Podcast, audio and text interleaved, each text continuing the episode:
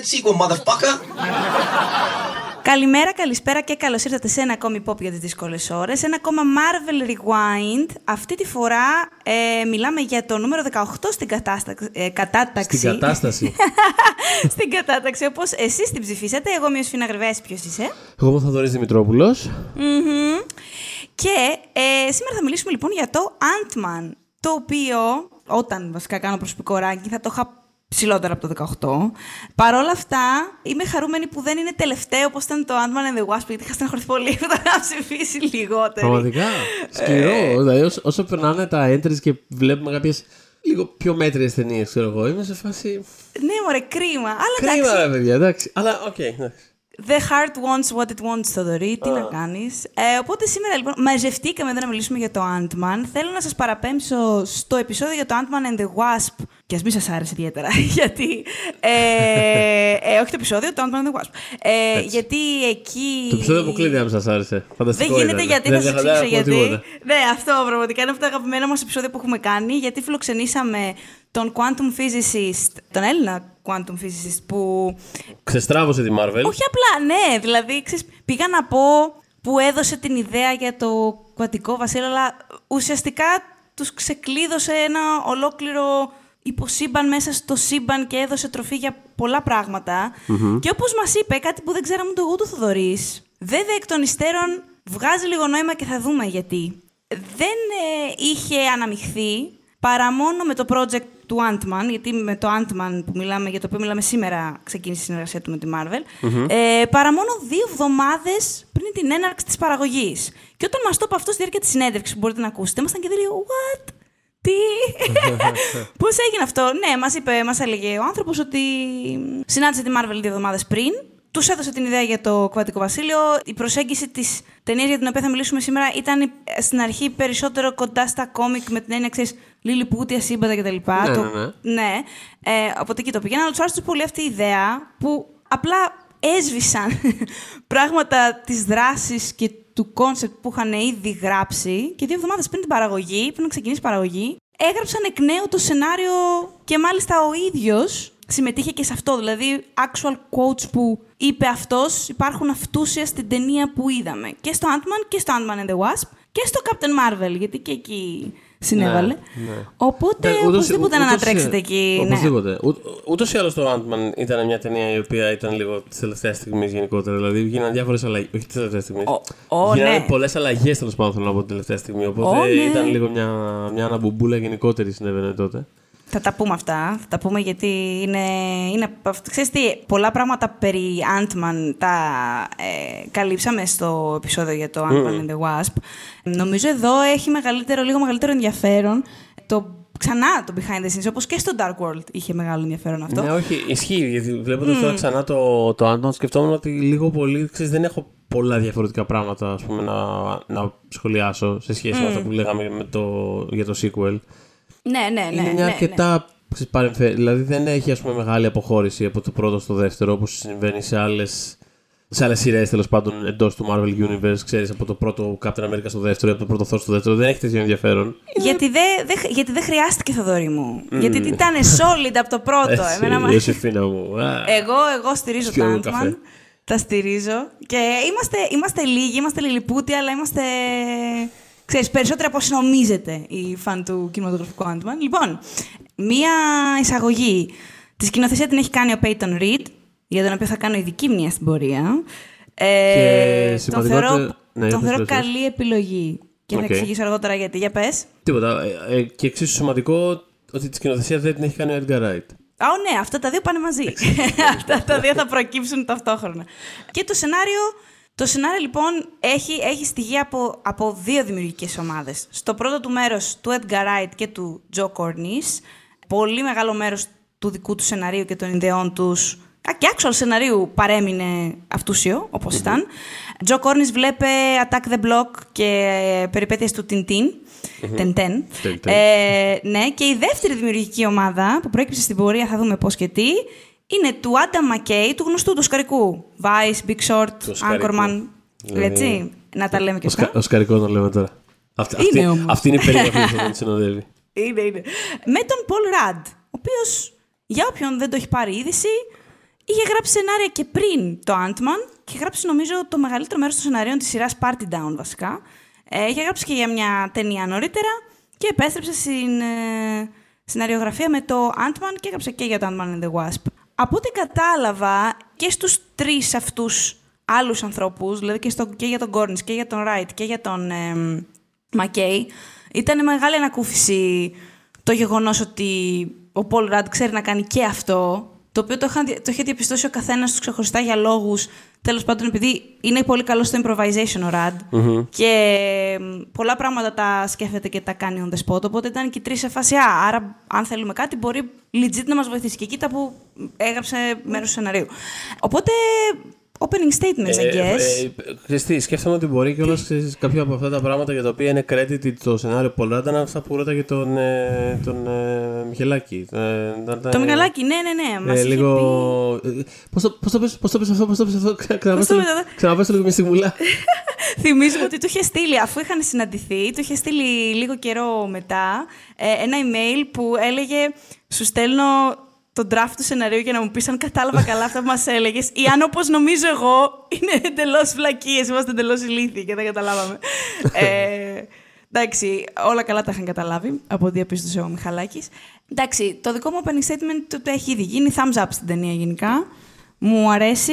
Θεωρώ ότι είναι από τις ταινίες κιόλα που εάν δεν είχαν υποχρεωθεί λόγω του Marvel μηχανισμού να έχουν τα easter eggs και τη σύνδεση με το συνολικό MCU θα ήταν ακόμα καλύτερη. Ε, αν ήταν δηλαδή περισσότερο ελεύθερο το πεδίο για κάτι τέτοιο. Αλλά το ναι. Ant-Man σίγουρα δεν ήταν μια τέτοια ταινία εξ αρχής. Δεν ήθελα ναι. να είναι μια τέτοια ταινία. Σίγουρα, και ναι, αυτό... γιατί εξ αρχής η πρόθεση ήταν ένα, ένα εντελώς πιο μικρό και ξέρεις, αυτόνομο και ναι. ιδιοσυγκρασιακό πράγμα. Ε, αλλά δεν βγήκε έτσι. Δεν αλλά βγήκε έτσι. δεν βγήκε έτσι. Κοίτα, εγώ δεν είμαι αρνητικός απέναντι στην ταινία. Είμαι σίγουρα πιο cool απέναντί της από ότι εσύ. Ε, δεν είμαι mm. αρνητικός όμως. Δηλαδή, ξέρεις, μια χαρά περνάω, cool. Δηλαδή, πάντα ευχάριστο μου αυτό το πράγμα που συμβαίνει. Mm. Ο Πολ και αυτή η περίεργη ομάδα πώς το λένε, συνεργατών του και κάποιες πολύ χαριτωμένες ε, σκηνές δράσης, ε, φάνταστες. Είναι γενικά ένα πολύ διασκεδαστικό πράγμα. Μου είναι πολύ δύσκολο να μην σκέφτομαι συνέχεια βλέποντας αυτή την ταινία τι θα είχε κάνει ο, ο, ναι. ε, κύριε Ντάστιν. Ε, ο Edgar Wright. Ο Edgar Wright, συγγνώμη, ο Τζο Ράιτ.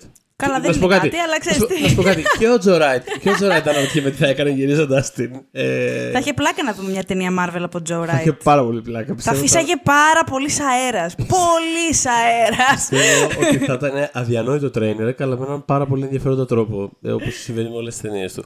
Ε, ενώ ότι είναι ενδιαφέρον γιατί είναι όλες Trainwrecks, αν και κάποιες mm. είναι. Αλλά τέλος πάντων. Κάποιες είναι. Κάποιες είναι. Ε, ο Edgar Wright, που τώρα που το σκέφτομαι, επειδή το γράφουμε εκτός. Ε, το γράφουμε νωρίτερα το επεισόδιο, τώρα mm-hmm. που το ακούτε εσείς, παίζει και αυτή τη στιγμή να βλέπω το. ή σήμερα ή αύριο. Τέλος πάντων, κάποια, κάποια αυτές τις ώρες πρέπει να βλέπω το Last Night in Soho. Ε, στη Βενετία, στο φεστιβάλ. Στη Βενετίας, όπου βρίσκομαι τώρα, δεν με ακούτε εδώ πέρα. Ναι.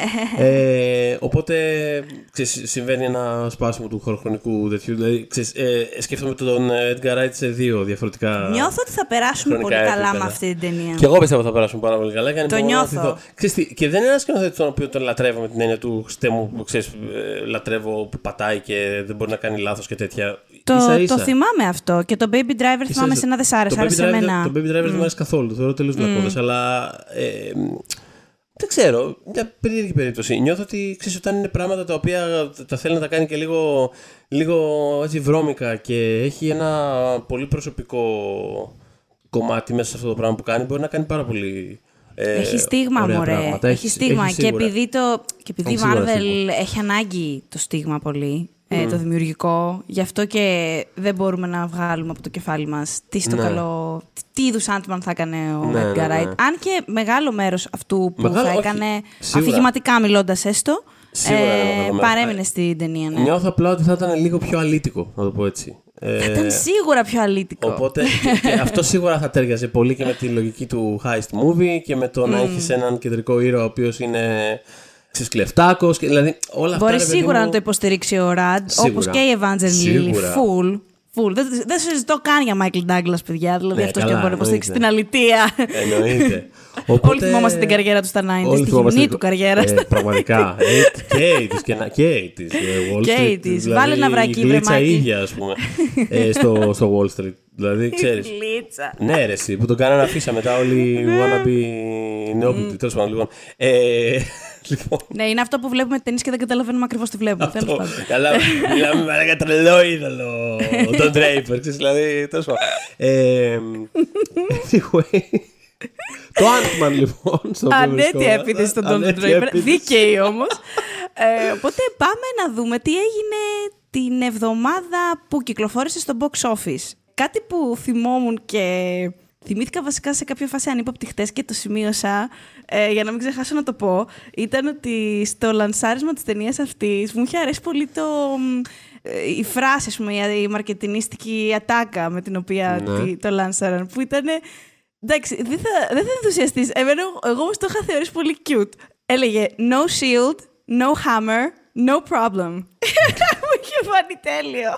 Γιατί όλη η εικόνα πίσω από το. Όλη η ερώτηση βασικά, η ερωτήση γύρω από τον Άτμαν μέχρι να φτάσουμε να δούμε τον Άντμαν, ήταν κόσμος να λέει γιατί μας νοιάζει ο άνθρωπος που γίνεται insect; Αλλά όχι, η κυρία ανήκει στους Avengers και γενικότερα είναι και από τα... Μιλώντας για τα κόμικ, είναι ιδρυτικό μέλος. Ε, εντάξει, ο Hank Pym, αλλά σε οποιαδήποτε περίπτωση, όπως έχετε δει ως τώρα, he's got the power, έχει διαφορετικό power. Δεν χρειαζόμαστε Shield, δεν χρειαζόμαστε Hammer. Έχει. Πάντως, πάντως έχει ενδιαφέρον αυτό που λες, γιατί νιώθω ότι, ε, ότι το, το, το, όλο ας πούμε, δημιουργικό της Marvel κάπως ε, πρόβαλε τη, και μια δική τους ε, ανησυχία πάνω σε αυτό το πράγμα, στο, στο marketing της ταινίας. Δηλαδή, επειδή όλο, το, όλο, το, όλο αυτό το, το project τέλος πάντων υπήρξε επειδή είχε λησάξει ο Ράιντ για χρόνια να το κάνει. Mm. Δεν νομίζω ότι η Marvel ποτέ. Καλά, ποτέ. Κάποια στιγμή μπορεί να φτάνει και σε αυτόν. Αλλά θέλω να πω ότι δεν νομίζω ότι η Marvel θα ήταν σε φάση. Πρέπει οπωσδήποτε μέσα στο Infinity Saga να έχουμε και τον Ant-Man κάπου μέσα. Mm. Δηλαδή. Mm. Οπότε σίγουρα υπήρχε. Νομίζω ότι θα είχε βρεθεί κάπου. κάπου αλλά ναι. σίγουρα δεν θα είχε ανακοινωθεί. Πιθανότατα. Μπορεί να ήταν σε κάποια άλλη ταινία ενδεχομένως. Ναι, γιατί. Ένα τύπου Falcon, ας πούμε. Δηλαδή, Κάτι ναι, ρε παιδί μου, πιο λίγο πιο περιφερειακός. Ναι. Ειδικά κιόλας μιλώντας. Εγώ θεωρώ κιόλας ότι αν, αν η Marvel χωρίς τη συμβολή του Edgar Wright, γιατί ο Edgar Wright εξ αρχής ήθελε να κάνει μια ταινία που συνεπάρχουν Hank Pym και Scott Lang. mm Αν η Marvel δεν είχε αυτή την ιδέα από κάπου ή δεν την είχε η ίδια, δεν ξέρω. Και πήγαν κατευθείαν, σκεφτόντουσαν αμέσως το ιδρυτικό μέρος στο Hank Pym, νομίζω ότι θα θέλουν να τον αποφύγουν κιόλας. Ε, γιατί είναι αρκετά ναι, προβληματικό ως χαρακτήρας. Ναι, που λέγαμε και στο προηγούμενο επεισόδιο. Ότι γενικότερα... Ναι, την έριχνε τη φαλιάρα του. Ε, οπότε. Άντρας παλιάς σκοπή. Άντρας παλιάς σκοπή. Μπράβο, ρε ε, Άντρας παλιάς σκοπή. Οπότε ναι, ίσως και γι' αυτό τον είχαν λίγο. Πώς κάνει τώρα η, η Disney, κάνει ότι δεν έχει γυρίσει ποτέ την Pocahontas; Μια τέτοια κατάσταση. Α, το κάνει, ε. ε λόγω του ε. θέματος, μάλλον λόγω της σχέσης του κεντρικού ζευγαριού, ε, εννοείς; Ε, όχι, λόγω... γενικότερα. γενικότερα. Όχι, είναι... είναι μια, ναι, είναι, είναι, είναι, μια κατάσταση που, ρε παιδί μου, λίγο δεν μπορεί να γίνει, ας πούμε, απευθείας live action μεταφορά mm. για λόγους ναι. διάφορους ε, που έχουν να κάνουν και με την υποδοχή της ταινίας από την ε, κοινότητα των ηθαγενών και διάφορα πράγματα τα οποία τέλος πάντων, ξέρεις, την κάνουν λίγο πιο τζιζ τέλος πάντων από άλλες ταινίες. Ναι, και όπως έχουμε καταλάβει, ρε παιδί μου, γενικότερα εντάξει, Disney ειδικά αυτή τη στιγμή δεν είναι λίγο σε φάση, δεν είναι σε φάση να κάτσουμε να το συζητήσουμε το θέμα και να κάνουμε και πολύ επίπεδα πολλά πράγματα. Είναι λίγο. Ναι, θέλουμε να πάρουμε την ταινία ε, που είχαμε φτιάξει και να την κάνουμε σχεδόν ίδια. Παρακαλώ το Lion King, βάλτε εκεί πέρα λίγο ξέρεις, CGI και πάμε. Έλα. Πάρτε. Mm. Ελάτε. Προσώρας, γιατί τώρα ξαφνικά έχουν τον Barry Jenkins να κάνει prequel για τον Μουφάσα. Οπότε, ξέρω εγώ, για να δούμε τι θα γίνει με αυτό. Θα συμβεί όντως δηλαδή αυτή η ταινία τέλος πάντων. Και εμένα, και εμένα ακόμα με ξεπερνάει αυτό, αλλά νομίζω είναι μέχρι να τη δούμε. Τι να πω, δεν ξέρω, ελπίζω. Όσο ζω, ελπίζω γενικά. Είμαι, είμαι half full ξέρεις, glass άνθρωπος. Ε, για να δούμε λοιπόν τι έγινε εκείνη την εβδομάδα. Είχε κυκλοφορήσει 17 Ιουλίου του 2015, που ήταν η αρχική ημερομηνία κάποτε για το BVS, το Batman vs Superman. Και όταν το Batman vs Superman πήγε το 16, είπε η Marvel, «Χα! Έρχομαι». Και το 'βαλε στη για να έχουμε να είναι περίεργο στις 17 Ιουλίου του 2015, κατάλαβες. Ε, οπότε έκανε άνοιγμα, πολύ decent άνοιγμα με 58 εκατομμύρια. Ε, ήταν όπως και το Dark World λίγο λιγότερο από τους υπολογισμούς της Marvel που είχε υπολογίσει 60 εκατομμύρια, αλλά εντάξει παιδιά, OK. Okay. Και έχει κάποια, κάποια ενδιαφέρον, ε, ενδιαφέροντα πράγματα το breakdown του box office.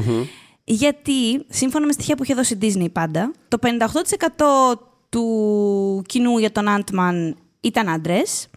Το 55% ήταν άνω των 25. Η έφηβη ήταν το 13%. Και το, τα κοινά που το είδαν του δώσανε A cinema score. Το cinema score, για όποιον δεν γνωρίζει, είναι αυτά τα, τα κοινά, τα κάπως δοκιμαστικά που βλέπουν τις ταινίες και τέλος πάντων βγαίνοντας, επειδή τις βαθμολογούν, βγαίνει ένα score και αυτό το score ε, διαμορφώνει πολλά ενίοτε. Mm. Ε, Πολλές φορές έχει αλλάξει εξ ολοκλήρου mm. ταινίες. ε, ή τη marketing στρατηγική που ακολουθεί ε, μετά τη δημιουργία μιας ταινίας. Και ήταν το 12ο νούμερο 1 της Marvel στο box office, γιατί πήγε κατευθείαν στο νούμερο 1. Ήταν το μεγαλύτερο άνοιγμα ταινίας που έχει κάνει ποτέ ο Paul Rudd, που OK, okay, αλλά ήταν το μεγαλύτερο άνοιγμα ταινίας που έχει κάνει ποτέ και ο Michael Douglas. Δηλαδή, ξέρεις. Ναι. Ε, ναι. Επίσης το Ant-Man το είδαν. Το 28% που είδε το Ant-Man ήταν οικογένειες. Το οποίο εμένα μου φάνηκε πάρα πολύ cute. ήταν περισσότερο μεγαλύτερο το ποσοστό από τις οικογένειες που είδαν το Age of Ultron, ας πούμε, ή το Winter Soldier, mm-hmm. που είχαν πιο χαμηλά ποσοστά. Που αυτή ήταν και, αυτή ήταν και η στόχευση της Marvel και της Disney, ρε παιδί μου, να κάνουν έναν όντως υπερήρωα που έχει οικογένεια και μπορεί να τη φέρει την οικογένεια να τον δει και όλα στο σινεμά. Ε, στο νούμερο 2 ήταν το Minions. Στο νούμερο 3 ήταν το Trainwreck με την Emmy Schumer. Και το LeBron James. Αχα. Ε, στο νούμερο 4 το Inside Out, η καλύτερη ταινία της Pixar. Έτσι, να τα λέμε αυτά. Και στο νούμερο 5 το Jurassic World, που εκείνη τη βδομάδα είχε πια αρκετές εβδομάδε ήδη στο mm. ενεργητικό του, οπότε είχε μια μικρή πτώση. Καλά, πτώση. Στο είχε, 5 ήταν. Η ζημιά είχε ήδη γίνει. η ζημιά είχε ήδη γίνει και αυτό φαίνεται από το. Θα σου πω, όχι. Είχε γίνει γιατί ναι. κοιτώντας τη χρονιά ε, στο box office γενικότερα, mm-hmm. το 2015, στο αμερικανικό box office, το Jurassic World είναι στο νούμερο 1. Mm. Είχε τα μεγαλύτερα, τα περισσότερα έσοδα εκείνη τη χρονιά. Mm. Στο νούμερο 2 είναι το Star Wars The Force Awakens. Λίγο συγκινήθηκα με τις αναμνήσεις μου, έτσι, όπως, το σκε... όπως θυμήθηκα την, την προβολή εκείνης της ταινίας, πόσο πολύ χαρή. Mm-hmm. Ε, νούμερο 3, Avengers Age of Ultron. Νούμερο 4, Inside Out. Νούμερο 5, Πώς σας γλυντάμε έτσι Furious 7, το οποίο τότε είχε γίνει το πιο επιτυχημένο franchise μέχρι εκείνη τη στιγμή, έτσι. Ναι, ναι. Ε, ever. Νούμερο 6, άκου τώρα, American Sniper. Θυμάσαι. Ναι, μπράβο, ήταν, βέβαια, βέβαια. Ήταν η χρονιά που είχε γίνει τεράστια εμπορική επιτυχία του American ναι. Sniper. Και που δεν το περίμεναν. Δεν το περίμεναν. Που... Και δεν περίμεναν τον τέτοιον στα Όσκαρ. Που αν, ναι. αυτό πρέπει να πω, το, ότι άμα τα Όσκαρ είχαν γίνει τρεις εβδομάδες μετά, θα είχε πάρει το Όσκαρ πρωτοδικό ρόλο ο Bradley Cooper. Ναι, αυτό δηλαδή ήταν όλοι σε φάση. Τι κάνει ο Bradley Cooper στο award season, να τι ε, κάνει. Μ' άρεσε από τι αγαπημένε μου ερμηνείε του Bradley Cooper. Είναι πολύ καλός. Είναι πολύ καλός. Τέλος πάντων, είναι μια ταινία περίπτωση αυτή. Έχει ελότη το unpack. Έχει, έχει, πολύ, έχει, έχει πράγματα. Εγώ φοβάμαι να το κάνω unpack. θα μπορούσαμε κάποια στιγμή να είναι ένα challenge για αυτό το podcast. Θα έχει ενδιαφέρον όλο, όλο, όλο αυτό το αέρα του, του Clint Eastwood έχει πάρα πολύ ενδιαφέρον, οπότε ίσως κάποια στιγμή θα μπορούσε mm. να γίνει κάτι με αφορμή την sure. υπερχόμενη. Sure. Ναι, με. Το κουμπάμε να υπάρχει. Ναι. Ε, ναι. Είπα εντωμεταξύ της το καλό κάνει ο Bradley Cooper στο Award Season και θυμήθηκα ένα άρθρο που έγραψα φέτος για το φετινό Award Season. Ναι. Τι στο διάλογο κάνει ο Jared Leto στο φετινό Award Season. Το θυμάμαι που ήταν. Ήταν αυτός ο original τίτλος μου και μου τον άλλαξαν σε τι στο καλό. Θέλω να ξέρετε ότι ο τίτλος με μένα ήταν τι διάολο. Όπω λέει και ο φίλος μου ο Πανπάν. Ε, να ακούσω τη Φαντασμαγορία 2, φοβερό. Όπως λέει και ο φίλος μου ο Πανπάν, τι στο πεδίο του Άρεος κάνει ο. Ε, θα έλεγε τέλος πάντων. Χρησιμοποιεί αυτή τη φράση. Το τι στο πεδίο του Άρεος κάνει ο Τζάρετ Λέτο στο Oscar season. ε, το θυμάμαι αυτό, ναι, που είχαν βγει χρυσές υποψηφιότητε χρυσών σφαιρών και ήταν υποψήφιος. Αυτό δεν ήταν. Δηλαδή, αυτό δεν ήταν το, το bump. Ήμασταν όλοι σε φάση. Τώρα. Όχι, Αλήθεια, σοβαρά λογικά. Και στα σάκ. Ναι. Μετά ήταν τα σάκ. Φρίκι, φρίκι. Τέλος πάντων, το αποφύγαμε αυτό στα Όσκαρ. Ε, στο νούμερο 7 είναι το Minions. Νούμερο 8, Hunger Games Mockingjay Part 2. Λογικό. Νούμερο 9, The Martian. Νούμερο 10, Cinderella από Kenneth Branagh. Σας mm. έλεγα τις προάλλες πόσο cute βρίσκω αυτή την ταινία. Yeah. Και ναι. από τις λίγες ταινίες που όντως δεν είναι ξεπατικώνουμε το παιδικό και το καν. Βασικά ούτε καν. Το Ant-Man είναι στο νούμερο 14. Ναι. Τώρα στο παγκόσμιο γίνεται τράμπα στις πρώτες δύο θέσεις. Νούμερο 1 είναι τα Star Wars, το Force Awakens και νούμερο 2 είναι το Jurassic World. Νούμερο 3 είναι το Furious 7, πολύ πιο πάνω. Νούμερο 4. Πει, είναι το πιο, είναι πιο ας πούμε, διεθνές ε, blockbuster oh, ναι. από Ου. τα υπόλοιπα, αναλογικά oh, μιλώντας. Βεβαίως, βεβαίως. Νούμερο 4 Edge of Ultron, νούμερο 5 Minions, νούμερο 6 Spectre. Δεν ήταν στο top 10 mm-hmm. της ε, Βόρειας Αμερικής. Ναι. Ε, νούμερο 7, Inside Out. Νούμερο 8, Mission Impossible Rogue Nation. Rogue Nation, Έτσι. ναι. Έτσι. Μπράβο. Έτσι. Ε, νούμερο 9, εδώ είναι το Mockingjay, των Hunger Games. Και νούμερο 10, Martian. Πρόσεξε, στο mm. παγκόσμιο box office πάλι στο 14 είναι ο Ant-Man. Μια χαρά είναι στο 14. Περίεργο, OK. Okay. Και ναι, περίεργο, αλλά κοίτα να δεις. Οπότε μια χαρά. Και εκείνη τη χρονιά στη Marvel, όπως ήδη έχετε καταλάβει, ήταν μόνο δύο κυκλοφορίες. Το Age of Ultron που είχε προηγηθεί και λίγους μήνες αργότερα, δύο αν δεν κάνω λάθος, το Ant-Man. Το οποίο είναι ένας ενδιαφέρον συνδυασμός. Γιατί το. ναι, δηλαδή. Ρε παιδί μου, το Ultron ήταν μια πραγματικά γιγαντώδης ε, εισπρακτική επιτυχία. Ήταν πολύ μεγάλο. Αλλά απ' την άλλη, είχε μια. Θα τα πούμε βέβαια όταν έρθει η ώρα του. ναι, ναι, ναι. Είχε μια πολύ αμφιλεγόμενη υποδοχή. Είχε... Για πολλούς διαφορετικούς υπήρχε... λόγους κιόλας. Γενικότερα υπήρχε μια δυσιονίλα, ρε παιδί μου, πάρα πολύ. Δηλαδή από mm. πριν βγει η ταινία ξέρεις, που ο Whedon ήταν μπαϊλντισμένος που βγήκε η ταινία και ήταν σε φάση όλοι. Εντάξει, OK, okay, αλλά. Εντάξει. OK. Okay.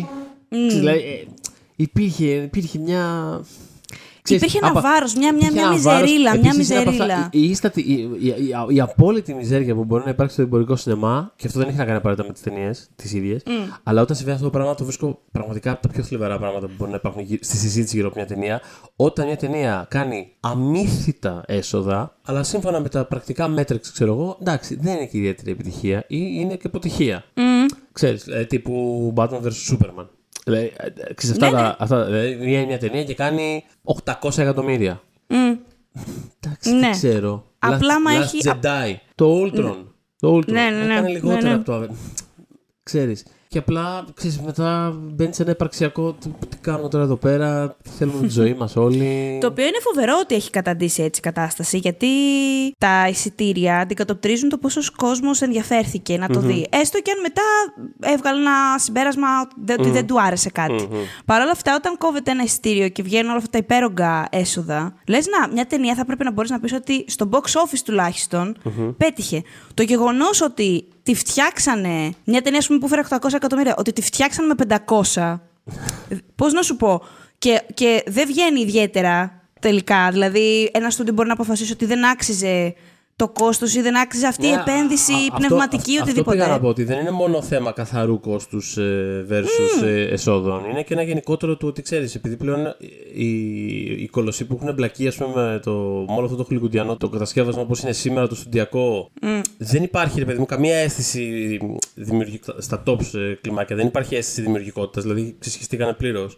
Ε, και είναι καθαρά ένα πράγμα του ότι είμαστε σε αυτό το business για να βγάλουμε, πώς το λένε, αμύθιτα ογκώδη κέρδη. Δεν... Κέρδη τα οποία πρέπει να τροφοδοτήσουν μετά τα toy lines μας και Αυτό, όλα αυτά. γιατί μιλάμε πλέον mm. για πολυεθνικές, για κολοσσούς. Μιλάμε για εταιρείες οι οποίες έχουν, ξέρεις, 85 divisions και τα κέρδη τα μετράνε mm. σε δισεκατομμύρια. Οπότε, ξέρεις, προφανώς, παιδί μου, δεν, δεν το παίζω τώρα ρομαντικός. Προφανώς τα στούντιο πάντα το κέρδος θέλανε σε κάποιο level. Ναι, δεν είναι φιλανθρωπικές, ναι, ε, βέβαια. Αλλά είναι διαφορετικό το στούντιο, ας πούμε, στα 70s που σου έλεγε ότι, OK, θα ρισκάρω σε ένα filmmaker, θα βάλω τόσα λεφτά και άμα mm. βγάλω τα από πάνω, εγώ στούντιο κέρδισα. Σήμερα δεν ναι. σκέφτονται τα στούντιο με όρους στούντιο, γιατί ακριβώς δεν είναι αυτόνομα. Είναι κομμάτι μιας επιχείρησης η οποία πουλάει πλυντήρια, mm. οπτικές ίνε.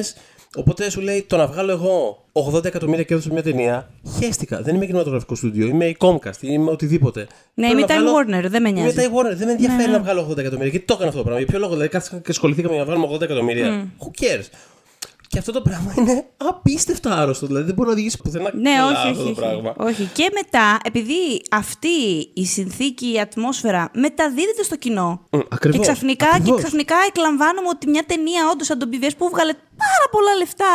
Δεν ήταν επιτυχημένη. Λες, κάτσε ρε παιδί μου. Δηλαδή, τι είναι επιτυχημένο; Δηλαδή, ήταν μια βλακεία. Δηλαδή, δεν είναι επίσης πάρα πολύ ενθυμένο ότι το κοινό, ρε παιδί μου, ουσιαστικά έχει εκπαιδευτεί να κοιτάζει τι ταινίες με, με marketing όρους του box office. Ποια, για ποιο λόγο πρέπει να ενδιαφέρει το κοινό αυτό το πράγμα; Με το, δηλαδή, mm, με, το, γενικό με κοινό, για ποιο λόγο, πραγματικά. Το ενδιαφέρει εμένα, πραγματικά. Για ποιο λόγο πρέπει να ενδιαφέρει το κοινό αυτό το πράγμα; Δεν στην ταινία εκεί πέρα, άρεσε, δεν άρεσε. Τέλος πάντων. Ναι, ναι. Όχι, όχι. Ξέρεις τι, το σκέφτομαι και σε σχέση με το Ant-Man, το, ας πούμε, το οποίο ας πούμε, είναι μικρότερη επιτυχία σε σχέση με το Ultron, σε σχεση με το Thor, σε σχέση με... Κατάλαβες. Αλλά είναι πολλά λεφτά. Έφερε πολλά λεφτά. Πήγε mm, κόσμος mm. και το είδε. το ναι, γεγονός ναι. ότι δεν πήγε να το δει η φίλιος δεν το κάνει λιγότερο επιτυχημένο. Ε, οπότε, ναι, είχε αυτά τα, τα ενδιαφέροντα, ας πούμε, ε, υποπραγματάκια, το box office του, η ανάλυση του Ant-Man. Και νομίζω ότι το, το γεγονός ότι υπήρχε αυτή η συνύπαρξη με το Ultron είναι λίγο. Δηλαδή, αν είδες το Ultron τώρα εσύ και σ' άρεσε, και σ' άρεσε έτσι σε αυτό το επίπεδο το πιο bombastic, πιο mm-hmm. μεγάλο κτλ. Ίσως καπάκια μπορεί να είσαι από αυτούς τους ανθρώπους που μετά μπορεί να σε ξενερώσει λίγο κάτι σαν το Ant-Man, αν είναι το αμέσως επόμενο. Μπορεί. Ναι, νομίζω έχουμε ξανακάνει παρόμοια. Την έχουμε ξανακάνει, εμείς δεν ανήκουμε σε αυτή την κατηγορία, αλλά ανήκει ναι. πάρα πολλοί κόσμος σε αυτή την κατηγορία. Πάντως. Ναι, εμείς εμάς μας αρέσει το λίγο calm ναι, before ή ναι. after the storm. Η, η, αλήθεια, η αλήθεια, για να είμαι ειλικρινής, είναι ότι το Ant-Man ήταν η μόνη ταινία της Marvel την οποία δεν είχα δει όταν είχε βγει. Για πάρα πολύ καιρό. Mm. Νομίζω ότι πρέπει να την είδα ένα μήνα πριν βγει το Ant-Man The Wasp. Κάτι τέτοιο. Δηλαδή, απλά το είχα αφήσει. Mm. Απλά δεν είχα σχολ... για, για κάποιο λόγο το είχα προσπεράσει και νιώθω ότι είχε να κάνει όχι με το ότι ήταν διαφορετικός ο τόνος, που όπως έχουμε ξαναζητήσει, εμένα ίσα ίσα ευχάριστο μου είναι. Ναι, ένιωθα, ε, ένιωθα φουσκωμένος, ένιωθα καμένος από αυτό το πράγμα. Δηλαδή ήμουν σε φάση εκείνο το καλοκαίρι. Όχι άλλη περιρροή. Δεν θα, δεν θα ήθελα, δεν θα ήθελα, δεν θα ήθελα άλλο. Ξέρεις, λίγο όχι. Και επειδή αυτό φαινόταν και minor, το οποίο εν τέλει είναι, θα ήταν υπέρ της ταινίας. Ναι σε μια τέτοια κατάσταση. Δηλαδή, σα ίσα το να βλέπει μια τέτοια ταινία θα σε. Ξέρεις, νομίζω θα σε έχει ανακουφίσει αν την Μπράβο, θα σε έχει ανακουφίσει. Αλλά mm. νομίζω ότι ξέρεις, ο συνδυασμός του. Ξέρεις, λίγο έχω κουραστεί με το ότι αυτό το πράγμα δεν μοιάζει καθόλου essential. Mm. Απλά το προσπέρασα και νιώθω ότι δεν ήμουν ο μόνος. Ε... Όχι, βέβαια. Ε, εξού και είναι πιο Όχι. μικρό σε σχέση με τα άλλα μαρβελικά. Σε σχέση σιγά. με τα άλλα, ναι. Επίσης, αν έχει δει το Ultron και δεν σ' άρεσε. Ναι. Δεν είδες το Ultron και δεν σ' άρεσε. Ναι, ναι, ναι, Επειδή μετά με, με, όλη τη συζήτηση γύρω από το Ultron, αυτό το πράγμα έρχεται και εντείνεται. Mm. Στην τελική μπορεί να μην θες να πας να δεις Marvel το καλοκαίρι. Mm. Άλλοι. Δηλαδή. Ε, οπότε, ναι, οι δύο αυτές ταινίες είναι εκ διαμέτρου αντίθετε. Οπότε. Ναι, ναι, ναι, εντελώς, εντελώς. Ήταν μια ε, ιδιαίτερη περίεργη, νομίζω, όχι πολύ καλή συνύπαρξη. Ε... Και είχε και το περίεργο επίσης ότι το Ant-Man ήρθε προγραμματιστικά, ας πούμε, να κλείσει τη δεύτερη φάση στην ουσία. Το Phase 2. Mm. Το ναι, οποίο το οποίο είχε. Το οποίο δεν ξέρω αν το θυμάσαι, αλλά δεν ήταν αυτό το αρχικό πλάνο. Ναι, ναι, ναι, το, το πλάνο ήταν ναι, να, να είναι η έναρξη της, του Phase 3. Mm. Και ο Feige κάποια στιγμή είπε: Κοίταξε να δείτε. Ε, υπήρχε γκρίνια γύρω από αυτό όταν τελικά mm. έγινε το τέλος του Phase 2 και ο Feige ήταν σε φάση, κοιτάξτε να δείτε, εμένα τα, για μένα τα phases είναι πάρα πολύ σημαντικά. Το ξέρω ότι για πολύ κόσμο δεν είναι, για μένα είναι. και το Phase 3 θέλω να ξεκινήσει με το Civil War. OK, okay, I guess. Ξέρεις. Sure. αλλά, αλλά, αλλά, ναι, όχι, ξέρω εγώ. Όχι, το, εγώ το ακούω. Δεν, ναι, δηλαδή θες να ξεκινήσεις. Ναι, άμα για εκείνον παίζει ρόλο. Και... Απλά είναι περίεργο να τελειώσει το Phase 2 με αυτή την ταινία. Δηλαδή, είναι, νο, νομίζω, δηλαδή... θα, νομίζω θα ήταν καλύτερο σαν άρξη Phase 3, όντως, να σου πω την αλήθεια. Θα ήταν καλύτερο okay. απλά να το έχουν βγάλει ένα, τον επόμενο Μάρτιο, ξέρω εγώ. Δηλαδή δεν, δεν, δεν χρειάζεται να βγει το καλοκαίρι. Ξέρεις. Όχι, όχι. Έπρεπε να τελειώσουν διάφορα πράγματα με το Ultron. και το Facebook και διάφορα άλλα πράγματα σε σχέση με το, τη συνεργασία του Winter με τη Marvel και το Winter γενικότερα. Τέλος πάντων. Ε, οπότε πάμε στα Αυτό είναι, πρόσεχε, είναι όπως, η Marvel πετάει συνέχεια teaser στις ταινίες της και μικρές σκηνές για, ναι, ξέρεις, ναι. για teaser επόμενες. Αυτό κάνουμε και εμείς τώρα με το, για το επεισόδιο ναι, ναι Ultron ναι, ναι, που θα ε, έρθει κάποια στιγμή στο, θα έρθει κάποια στο στιγμή. μέλλον. Μπορείτε ίσως να φανταστείτε πού στέκομαι. Ε, λοιπόν, ε, όχι, να σας πω κάτι, υπάρχουν πολλά πράγματα που μου αρέσουν στο Ultron. Θα τα πούμε όταν έρθει η ώρα τους. Θα τα πούμε όταν έρθει η ώρα. Θα είναι, θα είναι θα είναι ένα επεισόδιο αυτό. Θα είναι ένα επεισόδιο. Μήπως πρέπει να το κάνουμε δύο ώρα, κύριε Ξέρω. Λοιπόν. ίσως, θα δούμε. Θα βγει ψυχούλα. Θα το, θα το ε... σπάσουμε όπως το, το τρίτο Avengers που έσπασε στα δύο, ξέρω εγώ. Έτσι θα το κάνουμε κι εμείς. Mm, ή σαν το Snyder Cut που είχαμε κάνει πριν και μετά. Μπράβο, ένα, ναι, ένα τέτοιο πράγμα. Ε... Θα τελειώνει το πρώτο επεισόδιο και απλά θα τσακωνόμαστε πάρα πολύ. Δηλαδή τύπου ε, cliffhanger τύπου Infinity War, ξέρω εγώ. θα επιστρέψει από το θάνατο η Ιωσήφινα. να συνεχίσει το rant. Ε, low point, μιλώντας για rant, ναι, πάμε στα low points της ταινίας. Νομίζω είναι. Θέλω να πω ότι είναι εύκολα. Νομίζω ότι είναι εύκολο να τα εντοπίσει κανείς. Θεωρώ ότι δεν τολμάς να έχεις την Judy Greer στην ταινία σου και να μην κάνεις απολύτως τίποτα με αυτήν. Και έγινε ακόμα πιο εξόφθαλμο στο Ant-Man and the Wasp. How very dare you, Marvel. Ε, ο Corey Stoll είναι πάρα πολύ meh Έχουμε ξαναπεί για τους meh κακούς της Marvel. Ίσως είναι ένα τσικ ακόμα πιο meh. Πραγματικά είναι, δηλαδή. Και είναι και λίγο κρίμα γιατί ο Κόρι Στόλ νομίζω ότι γενικά σε ρόλους του είναι αρκετά επιβλητικός. Ναι, όχι, έχει, αυτό, έχει έναν αέρα ήρθα. έχω φτάσει. Οπότε νομίζω, νομίζω θα μπορούσε να τον έχουν κάνει κάτι παραπάνω. Anyway, και φαντάζομαι ότι ο Στόλ είπε ότι σε σχέση με το σενάριο του Wright, το τελικο σενάριο είχε και περισσότερα πράγματα για το χαρακτήρα του. Okay, φαντάσου. Δηλαδή θα ήταν ακόμα χειρότερα τα πράγματα. Νιώθω ότι απλά δεν υπήρχε. Ξέρεις, είναι αυτό. Ήθελε να κάνει άλλο. Δηλαδή δεν ήταν το ενδιαφέρον του Ράιτ να πει μια ιστορία ξέρεις, όπου ο ήρωας αντιμέτωπος με ναι. ένα κακό. Και να έχουμε έναν κακό που κάτι να. Ναι, ναι προφανώς. Ναι. Προφανώς, προφανώς. Κάπως το εμπλούτησαν. Φαντάσου λοιπόν. Θεωρώ ακόμα, το είχα αναφέρει και, για το Ant-Man, και στο Ant-Man and the Wasp, το αντίστοιχο επεισόδιο, ότι η αιτιολογία για, το, για τη Hope, για τη Hope ε, σε σχέση με το γιατί δεν παίρνει αυτή το shoot και είναι το δικό της shoot, όπως γίνεται στο τέλος της ταινίας ναι, ναι, που τη ναι. ζάρουν ότι θα γίνει και αυτή κλπ. Είναι πολύ φτωχή. Δηλαδή, καταλαβαίνω την αιτιολογία την ίδια. Δηλαδή, ο μπαμπάς μου θέλει να με προστατεύσει, δεν θέλει να μπω σε αυτή τη διαδικασία. Δεν καταλαβαίνω γιατί η Χόπ είναι ένας χαρακτήρας που το αποδέχεται αυτό. Γιατί δεν είναι ε, καθόλου για μένα να πιστευτό. Πω, να, πω, να, να, πω κάτι άλλο. Ότι άμα, άμα είναι αυτή η δικαιολογία, ε, τότε αυτή είναι η ταινία. Δηλαδή, Α, και αυτό. Πολύ ενδιαφέρον και αυτό. Αυτή είναι η ταινία τότε. Δηλαδή, αυτό είναι το πιο ενδιαφέρον κομμάτι αυτής της ταινίας που εν τέλει δεν είναι. Δεν επικεντρώνεται σε αυτό. Το χρησιμοποιούν σαν δικαιολογία για να μην έχει το κοστούμι η. Ναι, ναι. Η ναι, ναι. Ναι. Ε, το οποίο ξέρεις, όπως είδαμε στη δεύτερη ταινία, δηλαδή θα μπορούσε πραγματικά να γίνει από την πρώτη. Θα μπορούσε mm. πραγματικά να είναι το. Δεν χρειάζεται να είναι μόνο ο Άντμαν στην πρώτη. Κανένας. Γιατί, τι, τι μας εμποδίζει από το να ναι. κάνουμε Ant-Man and the Wasp ένα. Γιατί; Mm. Ούτως ή άλλως, ως Ant-Man and the Wasp συνεχίζει το franchise. Δεν είναι. Τέλος πάντων. Αλλά overall, νομίζω το μεγαλύτερο ελάττωμα της ταινίας είναι ότι κατά τόπους βαραίνει από την υποχρεωτικότητα να συνδεθεί με το ευρύτερο MCU. Θυμάμαι κιόλας το δεύτερο action sequence ξέρεις που με τα μυρμήγκια και αυτά. Ούτε εκείνο. Γενικότερα η δράση της ταινίας αυτής μ' αρέσει πάρα πολύ. Αυτό είναι η ναι. μόνη σκηνή που, που δεν, με πολύ, δεν με είχε πολύ πείσει. Οκ. Αλλά ξέρεις, πρέπει να δείξουμε και τον Falcon. Το οποίο δεν υπήρχε, ας πούμε, στο πρώτο ε, ναι, σενάριο. στο του Wright δεν υπήρχε. Οπότε αυτό θα πω εγώ σαν μεγαλύτερο ελάττωμα. Ναι, ναι, ναι. όλα τα άλλα που είπα. Συμφωνώ απόλυτα με αυτό. Και είναι και το δικό μου το βασικό θέμα. Ότι, δηλαδή αυτή η ταινία, ρε παιδί μου, θα έπρεπε. Ε, γι' αυτό ξέρεις και μου είναι δύσκολο αυτό που είπα στην αρχή, ρε παιδί μου, ότι τη διασκεδάζω μια χαρά. Δεν, δεν έχω πρόβλημα με την ταινία. Ε, απλά συνέχεια σκέφτομαι what if βλέποντάς τη. Mm. Και ένα από αυτά τα what ifs έχει να κάνει πάρα πολύ και με τον ε, τόνο. Δηλαδή ότι θα μπορούσε να είναι ακόμα πιο. Γιατί είναι ένα Δηλαδή, είναι γελοίο. Είναι, είναι ένα γελοίο concept. Πώς να το πω, δηλαδή, άμα είχε κάνει double down σε αυτό το. την κουλή υπερδύναμη του ήρωα και όπως ας πούμε το κάνει στις σκηνές δράσης, θα μπορούσε να είναι όλη την έτσι, ρε παιδί μου. Κάπως. Πώς να πω. Για, λοιπόν, για όσους έχουν δει ε, Buffy, συγγνώμη τώρα, ξέρεις, αναφέραμε και Whedon πριν, οπότε mm, συνεχίζω στο το τέτοιο. Ε, υπάρχει το επεισόδιο Zeppo, που είναι ο Xander ο ο πρωταγωνιστής και κάπως. Ο κοιτάζει... μου χαρακτήρας ε, από την οπτική του, ξέρεις, είναι ο τύπος που δεν έχει καμία δύναμη, δεν τίποτα. Είναι ο, ο γελοτοποιός mm. της φάσης, ξέρω εγώ. Και κάπως κοιτάζει το υπόλοιπο σύμπαν της σειράς που είναι όλοι πάρα πολύ σοβαροί και πάρα πολύ. Θα σώσουμε τον κόσμο απόψε. Και mm. Buffy, ο Angel και.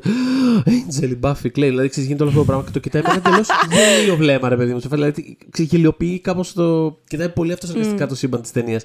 Και θα μου άρεσε πάρα πολύ άμα κοίταγε. Δηλαδή, άμα, άμα αυτή η ταινία έκανε κάτι αντίστοιχο με το Marvel Universe, δεν το πω, αλλά, αλλά για να το κάνεις αυτό, ταυτόχρονα δεν μπορείς να είσαι τόσο συνδεδεμένος μέσα σε αυτό. Δηλαδή, δεν μπορεί να έχεις τον Falcon και το teaser στο τέλος και όλο αυτό το μπλέξιμο. Νιώθω ότι θα πρέπει να, ξέρεις, να είναι πολύ πιο outsider. Mm. Δεν μπορεί να είναι ξέρεις, το teaser μετά ότι θα παραπολεμήσει δίπλα τους.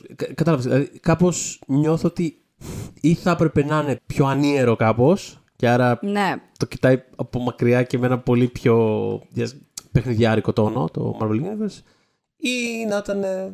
Well, δεν ξέρω.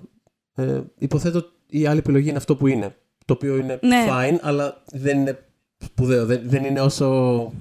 Αυτό που θα μπορούσε να είναι. Όσο μοναδικό θα μπορούσε να είναι, τέλος πάντων. Αυτό. Mm. Πάντως, επειδή είπες αυτό το γελίο βλέμμα του What the fuck is going on, θα πω ναι. ότι ο χαρακτήρας του Ant-Man, όταν συνεπάρχει με τους άλλους στις mm. δικές τους ταινίες, mm. έχει όντως αυτό τον αέρα του. Είναι, ναι, είναι, είναι το. Τι το, κάνει εδώ πέρα. Comic relief, σίγουρα, ναι. Ναι, ναι το πουλάει καλά. Είναι και τέλειος ο Ράντ αυτό. Είναι φανταστικός ο Ράντ αυτό το πράγμα, δεν το συζητώ. Γενικά είναι φανταστικός ο Ράντ. Θέλουμε να δώσουμε ένα συγχαρητήριο ναι, στον ναι, ναι. για την ύπαρξή του. Ε, Ναι. Οπότε νομίζω ίσως είναι εδώ η ώρα που λέμε για το BTS της ταινίας. Σωστά, το making of, το οποίο ήταν ε, drama, hashtag drama. Ναι, όπως έχει πει ο Θοδωρής ήδη, ο Edgar Wright ενδιαφερόταν για τον Ant-Man ως χαρακτήρα για πάρα πάρα πολύ καιρό και ασχολείται με αυτό. Όταν λέμε πολύ καιρό εννοούμε πριν υπάρξει καν σαν ιδέα το MCU mm. στη Marvel. Mm. Απλά του άρεσε τα δικαιώματα και όλα του χαρακτήρα τα είχε άλλο στούντιο τότε. Και εκείνος με τον uh, που αναφέραμε νωρίτερα έγραφαν το σενάριο τσίκι τσίκι τσίκι τσίκι το 2000, από το 2003. Δηλαδή τους άρεσε ο Ant-Man, παιδιά, ναι. ε, και το, το, θα κάνανε ταινία, ας πούμε, για την Artisan Entertainment, ε, που ήταν το στούντιο που είχε τότε τα δικαιώματα. Ναι. Και κάποια στιγμή, όταν ε, στηνόταν το Marvel Studios, είχε πετύχει, κυριολεκτικά πετύχει, τον ε, Kevin Feige. Και του είχε πει: Feige, να σου πω, λέμε τώρα, αν αυτό το πράγμα βγει, σε ενδιαφέρει κανένας χαρακτήρας Marvel, ενώ θα σ' άρεσε, ρε παιδί μου. Ε, και εκείνος τους είπε: Παιδιά, έχω γράψει ένα treatment δεν ξέρω εγώ. Ε, υπάρχει ήδη ε, κάτι, γιατί μου αρέσει ο Άντμαν. Χαίρομαι που το αναφέρεις αυτό. Άκου, άκου να δεις τώρα μια σύμπτωση. Λοιπόν. Άκου να δεις. Ναι. Έχω πάνω μου. Ακριβώς. Και τους είχε δώσει το τρίμηνο, τους είχε αρέσει μια χαρά, μπορούμε να προχωρήσουμε. Τόσο πολύ ήταν. Πώς να σου πω, ήταν τόσο δεδομένος ο Άντμαν που θα θυμίσω ότι σε εκείνο το Comic-Con που έχουμε ήδη αναφέρει, ε, με αφορμή, νομίζω στο Incredible Hulk το είχαμε πει, που είχε ανακοινωθεί ο Iron Man από τον Jon Favreau και το Thor και ο Captain America. Ο τέταρτος ήρωας ήταν ο Ant-Man που είχαν ανακοινώσει από τόσο παλιά. Ότι παιδιά στήνουμε αυτό και από τους τέσσερις βασικούς μας ήρωες ήταν ο Ant-Man.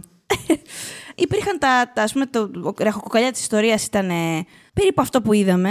Heist movie, ε, Scott Lang και Hank Pym μαζί, με έτσι 60 τόνους. Και επειδή όμως δεν υπήρχε ιδιαίτερη πίεση για το να βγει, ξέρεις, μπαμ, μπαμ, μπαμ, μπαμ. Mm-hmm. Η Marvel του επέτρεψε, ε, αφού παρέδωσε το πρώτο, ας πούμε, ολοκληρωμένο draft το 2008, του είπε, ξέρεις τι, επειδή δεν είναι νούμερο ένα προτεραιότητα, γιατί τότε κάνανε και είχε μπει και ο Hulk μέσα ναι, ναι. και ήταν στη διαδικασία με το Thor και το Captain America και το Iron Man, του λένε, άμα θες πήγαινε κάνε τα υπόλοιπα project σου και το βλέπουμε μόλις τελειώσει. Οπότε εκείνη που έκανε και Scott Pilgrim και αυτά, μια χαρά. Προκύπτει και το World's End, περνάει λίγο ο καιρός. Για την ακρίβεια κιόλας είναι και λίγο συγκινητικούλη. Ήταν να αρχίσει να δουλεύεις πάνω στο Ant-Man πριν κάνει το World's End. Απλά ένας από τους παραγωγούς της ταινίας, ο Eric Fellner, είχε διαγνωστεί με καρκινο Και ήθελε ο Ράιτ να τελειώσει την ταινία πριν ο άλλος φύγει, ε, επειδή ήθελε να τη δει, ας πούμε. Οπότε ναι, ναι, η ναι. Marvel του επέτρεψε, σούρα, ας πούμε, δεν είμαστε κατόψυχοι, κάνε την ταινία στον ανθρωπέ μου. Και βλέπουμε, ας πούμε. Ε, πότε φτάνουμε πια 2012. Εγώ λίγο subtext σε αυτό το πράγμα. Πάντως διαβάζω σίγουρα και, δηλαδή, και το σενάριο που τους έδωσε. Δηλαδή, νιώθω ότι και από την πλευρά της Marvel θα υπήρχε ένα. Εντάξει, και εγώ. Δηλαδή, τύπου. Και άμα δεν μας. Δηλαδή, είναι, είναι από αυτά τα. Λοιπόν, θα, θα πω ακριβώς τι, τι νιώθω ότι είναι. Mm. Πολλές φορές δεν θα πεις. Λοιπόν, Πέμπτη είμαστε για ένα ποτάκι. Βεβαίως. Και φτάνει mm. Πέμπτη και έχεις λίγο κουραστεί και ψιλοβαριέσαι. Και, και λες να μην πώ θα αναβάλουμε. Και λες, και λες, όχι, δεν λες τίποτα. Λες, εντάξει. εγώ, εγώ δεν στέλνω τίποτα. Άμα δεν στείλει, δεν πάμε. Ξέρετε, είναι αυτό το. Ναι, ναι, ναι. Θα δούμε. Άμα στείλει, άμα, άμα στείλει θα δούμε τι θα κάνουμε, ρε παιδί μου. Απλά mm. λίγο λες. Εντάξει. Α το αφ... ξέρεις, άμα δεν στείλει, mm. εγώ δεν θα το κυνηγήσω. Νιώθω ότι είναι μια τέτοια κατάσταση λίγο. Mm. Αυτή είναι... Δεν Όχι, νομίζω ότι σε... θα σου πω, γιατί θα σου πω, είπε αργότερα κάτι ο Φάγκε που νομίζω ότι είναι... μοιάζει με λίγο με αυτό που περιγράφεις. ε, φτάνουμε λοιπόν Ιούλιο του 2013 και λέει ο Ράιτ ότι έχουμε το πρώτο ολοκληρωμένο draft. Mm-hmm. Προχωράμε κανονικότατα. Είναι stand-alone. Ε, συμφωνεί και η Marvel σε αυτό. Mm-hmm. Πρόσεξε. Συμφωνεί και η Marvel σε αυτό. Και προχωράμε, μπαίνει σκαριά κλπ. Και, και όντως σκεφτείτε ότι σε εκείνη τη φάση είμαστε πια όντως δύο χρόνια πριν βγει όντως η ταινία. Γίνεται το casting. Όλες οι επιλογές τέλος πάντων που είδαμε, οι βασικές επιλογές είναι του Wright. Το cast δεν άλλαξε καθόλου. Και κάποια στιγμή τέλος πάντων συνειδητοποιεί ο, ο, ζητάει η Marvel τέλος πάντων σε αυτούς τους δύο, Κόρνη και Wright, να γράψουν και κάποια έξτρα Γράψτε και δύο εναλλακτικά, ας πούμε. Εκεί mm. κάπως ναι. Ε, τα στέλνουν τα δύο additional, ας πούμε, drafts ε, με σκοπό να προσαρμόσουν κάποια πράγματα που τους είχε ζητήσει η Marvel στο βαθμό που δεν ε, κάνουν έκπτωση και στο όραμά τους όμως. Οπότε, ξέρεις, θέλετε να κάνουμε αυτά, τα οποία αυτά δεν έχουν ποτέ υποθεί ε, ξεκάθαρα, αλλά φανταζόμαστε όλοι ότι είναι συνδέσεις με το MCU και κάπως γιατί εκεί πάει το πράγμα εν τέλει. Εγώ νιώθω ότι έχει λίγο να κάνει και με ένα μαλάκωμα του χαρακτήρα και του. Νιώθω ότι έχει να κάνει και με αυτό. Νιώθω. Μπορεί. Να τον έκαναν λίγο, κάνουν λίγο πιο family friendly. Λίγο πιο family friendly. Νιώθω αυτό. Mm, δεν ξέρω γιατί. Είναι λίγο. Τέλος πάντων, ναι, μπορεί, μπορεί. μπορεί, Είναι μπορεί. λίγο. Απλά Μπορεί να το λίγο παραπάνω. Τέλος πάντων, αυτό δεν το, θα- λίγο, αυτό το λίγο high στην κομμωδία 60s νομίζω ότι θα μπορούσε να, να έχει τον Σκοτ κάπως όπως τον είδαμε εν τέλει. Τώρα ναι, Όχι, μπορεί να δεν έχει και εννοώ- λίγο edge. Ρε παιδί μου, δεν εννοώ. Μπορεί να έχει κάτι- και λίγο δεν- παραπάνω edge. Ναι, δεν εννοώ κάτι συνταρακτικό. Δεν είπα ότι θα ήταν ο Βικμάκη, ξέρω εγώ. Και τον, δηλαδή, ξέρεις, προς Θεού. Αυτό θα ήταν. Απλά νιώθω ότι ένα λίγο, λίγο να λιάνει ίσως κάποια rough edges. Αυτό είναι απλά η αίσθησή μου. Δεν... Ναι. Φτάνουμε πια δύο μήνες πριν να ξεκινήσει η παραγωγή της ταινίας, μια τρέλα, και μαθαίνει ο Ράιτ και ο Κόρνης ότι η Marvel έχει ζητήσει από εξωτερικό ε, συνεργάτη. Για φέρτε κάνα σενάριο. Ε, το οποίο τον ξερερώνει πάρα πολύ, γιατί ενώ η Marvel δεν είχε σκοπό να τον βγάλει από την εικόνα ως σκηνοθέτη, εκείνος δεν ήταν άνετος να δεν θέλω να είμαι σκηνοθέτης for hire, είχε πει. Θέλω να κάνω την ιστορία που έχω πει ότι θα κάνω και που εδώ και χρόνια λέμε ότι θα κάνουμε. Οπότε αποχωρεί δύο μήνες πριν ξεκινήσουν τα γυρίσματα. Και λέει ο Φάγκε, αυτό που σου λέω ότι κάπως, κάπως φέρνεις αυτό που λες. Ε, έχει πει ότι εύχομαι. Δεν τον έχει κακολογήσει ποτέ τον Ράιτ. Το μόνο που έχει πει είναι ότι εύχομαι να. Μακάρι να μην ήταν όλο αυτό μια εξέλιξη που ήρθε τόσο αργά όσο ήρθε, το ξεπαρεού δηλαδή, ε, να μην μας είχε πάρει 8 χρόνια. Να συνειδητοποιήσουμε ότι Ναι, ναι, ναι, ναι. Δεν είναι ο γάμος, ξέρεις. Μμ. Ε, το οποίο έχει αυτή την κολυσιεργία, παύλα αναβλητικότητα που περιγράφεις. Αυτό είναι λίγο το εντάξει. Έπρεπε, τώρα ξέρεις, τελευταία στιγμή τώρα έγινε μαλακή, αλλάξαν τα πλάνα. Καλύτερα να είχαμε πει ρε παιδί μου από την αρχή ότι άστο δεν το έχω. Δεν το έχω, Ναι, για, την- ναι, δεν το έχω ναι, για την ναι. Πέμπτη. Τότε μάλιστα είχε γίνει μεγάλος, είχε γίνει θόρυβος ε, και εκ των έσω από τη Marvel. Δηλαδή ο Whedon τότε είχε ποστάρει και με ένα, Βέβαια. ένα τεράστιο, ναι, ένα... Είχε αποστάρει μια φωτογραφία Ε, του με ένα κορνέτο. Με ένα κορνέτο και I don't get it. ε, Ήταν το καλύτερο σενάριο που είχε δει ποτέ η Marvel. Ήταν no-brainer. Δεν καταλαβαίνω τι έχει συμβεί. Μόνο, ξέρεις, του, του Game of Thrones το same, same, same, ας πούμε, δεν είχε γράψει. Και εκτός, καλά, ο Paul Rudd είχε σκάσει και παρέμεινε φίλος με τον Ράιτ. Στην πορεία, δηλαδή, δεν χάλασαν οι σχέσεις τους. Ήταν φίλοι, οπότε στεναχωρήθηκε πάρα πολύ. Και η άλλη που είχε πάει να κάνει το Σαματά ήταν η Evangeline Lilly, η οποία επειδή τότε δεν είχε υπογράψει ακόμα το συμβόλαιό της, που δεν είχε μπει η τζίφρα κανονικά, ε, είχε κάνει, θυμάμαι, είχε πει μόνο το fitting τα ρούχα. Είχε πει, ξέρετε τι, εγώ παίζει να φύγω. Γιατί εάν ε, θέλω να δω το σενάριο, που τέλος πάντων εγκρίνετε και θέλετε, εάν δεν ξέρω με ποιον θα συνεργαστείτε και ποιος θα τη γυρίσει σύντομα αυτή την ταινία και το σενάριό του, εγώ αποχωρώ. Γιατί εάν πρόκειται, είχε πει ε, για μια περίπτωση όπου η Marvel είναι οι bullies και θέλουν απλά μια μαριονέτα να την κάνουν ό,τι θέλουν, εμένα δεν με ενδιαφέρει αυτή η δημιουργική διαδικασία και εντάξει, τι βαλτσούλα μου, γεια σας. Ε, τέλος πάντων, αφού πήρε όντως το...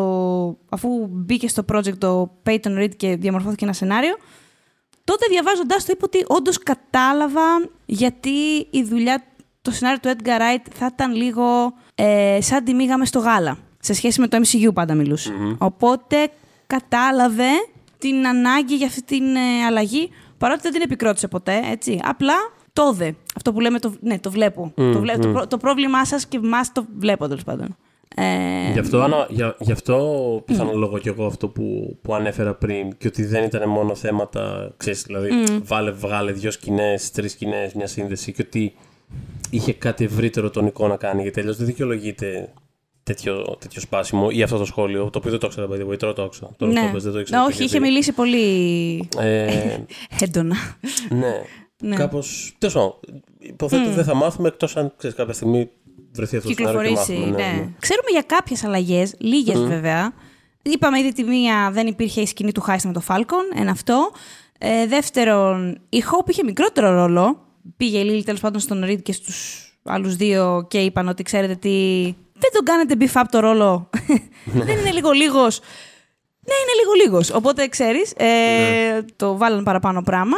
Και επίσης, άκου τώρα, ένα από τα αγαπημένα μας πράγματα που συζητούσαμε στο άλλο επεισόδιο Ναι. ήταν του Reed ιδέα, Ναι, που ναι. είναι τα μοντάζ με τον Μάικλ Πένια.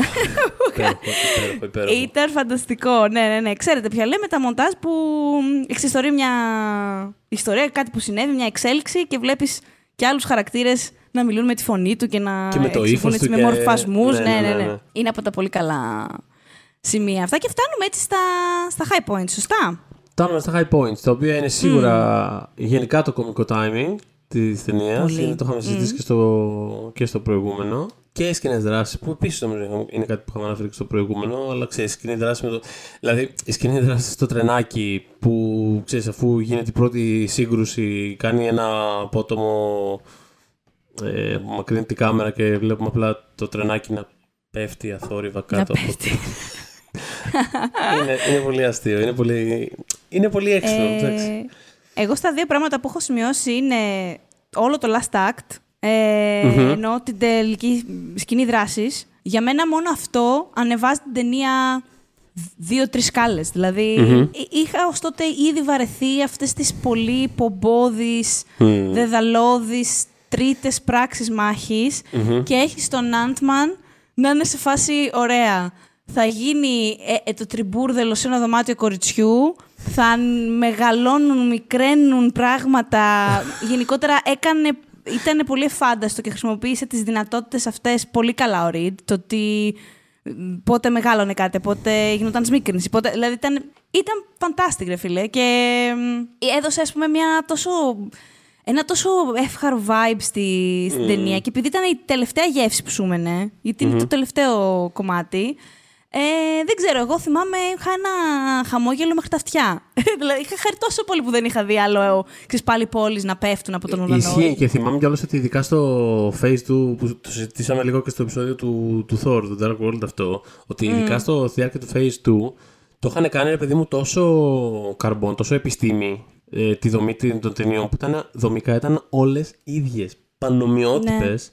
Και πραγματικά στο τέλος του face του να βλέπεις αυτό το πράγμα ήταν τόσο ρεφέ. Δηλαδή, ξέρεις τώρα στεναχωριέμαι που δεν το είχα δει τότε. πραγματικά θα είχε Ε, δεν κα- βοηθήσει. ναι, γιατί είμαι σίγουρη ότι θα σε είχε ανακουφίσει αυτό που σου είπα και πριν. Γιατί και εγώ ήμουν αξίζει μετά το Ultron και βλέπω αυτό το πράγμα και λέω Χα! Χα! τι ωραίο, τι φαν. και βασικά το επόμενο point για μένα είναι ο, ο ίδιος ο Peyton Reed, η δουλειά του. Ναι, ναι. Που, δεν ξέρω, οι δύο, οι δύο καλύτερες του ταινίες που είναι το Bring It On, αυτό το έπος ε, και το παραγνωρισμένο, πολύ παραγνωρισμένο 60s throwback το Down With Love το οποίο καταστρέφει στο Πανηγύρισα. Πα, όχι, πανηγύρισα. Έκανα. Εντάξει, Ωραία. έτσι, Τη Down With λατρεύω. Love. Τη λατρεύω αυτή την ταινία. Μπράβο. Πώς να σου πω, αυτές οι δύο ταινίες ήταν ε, δύο ζαχαρωτά με, με έτσι εχμηρή σάτυρα. Η εχμηρή σάτυρα δεν υπάρχει στο Ant-Man. Ε, ιδιαίτερα υπάρχει, υπάρχει, υπάρχουν οι στιγμές ηρωνίας, αλλά δεν είναι αυτό το, ξέρεις, δεν είναι αυτή η ταινία. Παρ' όλα αυτά, αυτό το vibe και, αυ- και αυτή η όρεξη που μ, να, να κάνει τέτοιου τύπου πράγματα ο Reed υπάρχει στο Ant-Man. Δηλαδή, και αισθητικά τελείως μιλώντας, μπορεί να βάζεις τα edges, καραμελένιες, λεπτομέρειες. Ε, ας πούμε, όταν πάει ο Reed, ο Reed λέω, ο Σκοτ που πιάνει δουλειά στο Baskin Robbins, έχει πάρα πολύ έντονο ρόζι σκηνή. Ή ας πούμε όταν ε, κάνει τη σμίκρινση για πρώτη φορά, το διαμέρισμα ξαφνικά είναι σαν ένα πάρα πολύ άγριο δωμάτιο, σαν να βλέπεις το Τζουμάντζι. Ναι, Τέλος ναι, ναι, πάντων, ναι, ναι, έχει, ναι. έχει, αυτό το, έχει αυτή την ενέργεια Ναι. και είχε να κάνει ταινία από το 2008 κιόλας, το Yes Man, με τον Jim Carrey. Και μ, όταν τελειώσει με τα Ant-Man, θέλω να τον δω και σε άλλα πράγματα. Ε, Όταν τελειώσει με τη Marvel γενικότερα, γιατί θα κάνει και άλλα μέσα στη Marvel. Αλλά δεν ξέρω. Ε, μια, ζα- μια ζαχαροκατάσταση. Ε, ε, ε, την έχει. Έχει ένα μελένιο, το οποίο με αφορά. Οπότε Με αφορά πολύ ωραίο. με αφορά το Ωραία, μελένιο. ναι. Και μάλιστα ήμουνα. Ξέρεις, μιλώ, σκεφτόμουν, προσπαθούσα να σκεφτώ το ποιος είναι ο MVP. Ή ποια είναι η MVP. Και είχ- ήμουνα μεταξύ Peyton Reed και Paul Rudd. Αλλά νιώθω ότι θέλω να το δώσω στο Peyton Reed. Εγώ. Οκ. Οπότε περνάμε σε σένα. Καλά κάνεις. Να δώσω MVP κι εγώ, ε. Ε, δεν πρέπει. Πρέπει. Η αλήθεια είναι ότι δεν το έχω σκεφτεί. Δεν το έχω σκεφτεί, δεν έχω αποφασίσει. Εντάξει, κοίτα, ο Paul Rudd είναι πολύ καλό τέτοιο. Δηλαδή, μεταξύ. Και βάζω και το Michael Peña στο 3. Δηλαδή, πάει. Πάει, πάει. Να σου πω κάτι. Ε, μπο- μπορεί να το κάνει ο Michael Peña, άμα θες. Τι; Τώρα, τίποτα. Επειδή το ξέρω ότι είμαι πάρα πολύ γραφικός γενικότερα και Περήφανα Περισσότερο κιόλας. από ηλιοβασίλεμα Σαντορίνη. Έτσι ακριβώς. Περήφανα Ναι, ναι. γραφικός. Εγώ θα το δώσω στον Edgar Wright λοιπόν το MVP. Ε, Α, sure. you know Γι' what? αυτό που θα μπορούσε να είναι. Ε, Στο Και- What Could Have Been. Και για αυτό που θα μπορούσε να είναι, αλλά και γιατί είναι μια ταινία η οποία εν τέλει, επειδή έχει πολύ. Σίγουρα έβαλε πράγματα και ο Peyton Reed, όπως είπες. Και γενικότερα, γενικότερα από αυτές τις περιπτώσεις που αυτό, όπως το, το ξανακάνει disclaimer στη διάρκεια του επεισοδίου αρκετές φορές, ότι δεν είναι μια ταινία στην οποία συμβαίνει κάτι το οποίο με χαλάει ή με ενοχλεί. Ξέρεις, είναι όλα, τα, δηλαδή όλα τα στοιχεία που ήρθαν στην πορεία, όλα θετικά είναι. Δηλαδή, ξέρεις, δεν, δεν, δεν υπάρχει κάποιο στοιχείο που στην πραγματικότητα το βρίσκω λάθος ή αρνητικό. Ε, Αλλά μ, πιστεύω ότι λέει πολλά το γεγονός ότι δομικά εξ αρχής, δηλαδή η- η αρχική κατασκευή, το αρχικό υλικό που υπήρχε εκεί πέρα ήταν τέτοιο ώστε να επιβιώσει μέχρι το τέλος σε πολύ μεγάλο βαθμό και να βγει μια ταινία η οποία δεν μοιάζει προβληματική. Ναι. Γιατί πολλές Σίγουρα. φορές έχουμε δει troubled productions που καταλήγουν κάπως και λες ρε παιδί μου, οκ, μου αρέσουν πολύ κάποια στοιχεία ή ξέρω εγώ, μου αρέσει αυτό, αλλά σκέψου πως. Αυτό ρε παιδί μου είναι ένα πράγμα το οποίο έφτασε τελικά στη μεγάλη οθόνη και είναι μια ωραιότατη ταινία. Είναι μια κανονική ταινία η οποία δεν μοιάζει ραμμένη και κολλημένη από 7 διαφορετικούς ανθρώπους. Το οποίο είναι. Το οποίο είναι Δεν μοιάζει, αλλά νομίζω ότι είναι και επίτευγμα του Peyton Reed. Ακριβώς αυτό πήγα να πω. Είναι testament αυτό και στο, προφανώς στο σκηνοθέτη, Mm. όπως και στον Άνταμ Μακέι που μπήκε στην πορεία της διαδικασίας. Ε, Για μένα φαίνεται η υπογραφή του Reed σε αυτή την ταινία. Αν έχεις δει τις προηγούμενες του, κατα... Ναι, ναι, ναι. Έχει, Ω, έχει... όχι. Τα χεράκια του είναι παντού. Οπωσδήποτε. Και μαζί με μία ταινία την... ο- που θα συζητήσουμε στο ακριβώς επόμενο επεισόδιο, δεν δίνω spoilers. Ναι, ναι. Ε, θεωρώ ότι είναι οι δύο πρώτες ταινίες Ναι. που φάνηκε στη Marvel Ναι, ναι. ότι πάμε πλέον για λίγο υπογραφή, δημιουργική. Ε, ναι, το- Θα το δούμε. Νομίζω ισχύει. ότι είναι οι, οι- οι δύο, τα δύο πρώιμα Τα δύο πρώτα. παραδείγματα. Θα δείτε στο επόμενο επεισόδιο ποιο είναι το, Ισ- το δεύτερο. Ισχύει, συμφωνώ. Μ, Έχω επιχειρήματα. Ε, Θα, θα δούμε στο επόμενο. θα, θα, θα δούμε στο επόμενο. Είμαι πολύ excited για το επόμενο. ε, οπότε ναι, ε, δε- δεν θέλω, να το, δεν θέλω να το πω σαν slide, δηλαδή σα- σα- μειωτικά απέναντι στον ε, Reed. Ναι, Απλά δεν το πήρα πιστεύω έτσι. ότι ε, έβαλε πολλά πράγματα εξ αρχής ο, ο Wright, από τον οποίο ούτως ή άλλως ξεκίνησε η ταινία, που έφτασαν μέχρι τέλους. Και εν τέλει νομίζω, εσύ, εσύ το έδωσες στον Patreon Reed τελικά είπαμε, το VP. ναι, μωρέ. Νομίζω ότι είναι κάπως, ε, κάπως Είναι ισορροπημένο, cute, ε. είναι ισορροπημένο και δίκαιο να πάρουν MVP ο άνθρωπος από τον οποίο ξεκίνησε η ταινία και ο άνθρωπος που τελείωσε την ταινία και βγήκε μια Ω. χαρά ταινία ε, και... Ω. Ω. Τέλος Ο πάντων. Edgar Wright βέβαια έχει πει ότι δεν πρόκειται ποτέ να Ποτέ. δει το Ant-Man γιατί Ναι. τον πονάει τον άνθρωπο και Το το, κατα- καταλαβαίνουμε το καταλαβαίνω. απόλυτα Edgar Wright. Το καταλαβαίνω και εσύ απόλυτα. όπως και εσείς μπορείς να μας ακούσεις Edgar Wright στο Spotify. Έτσι, στο Google Από τα Podcast, πιο smooth που έχεις κάνει ποτέ. Πάρα πολύ ωραίο. Στα Apple Podcast, φυσικά σε όλες τις εφαρμογές που υποστηρίζουν podcast. Μας βρίσκεται στο oneman.gr και μας βρίσκεται και στο Facebook group μας Pop για τις δύσκολες ώρες. When we making that sequel, motherfucker?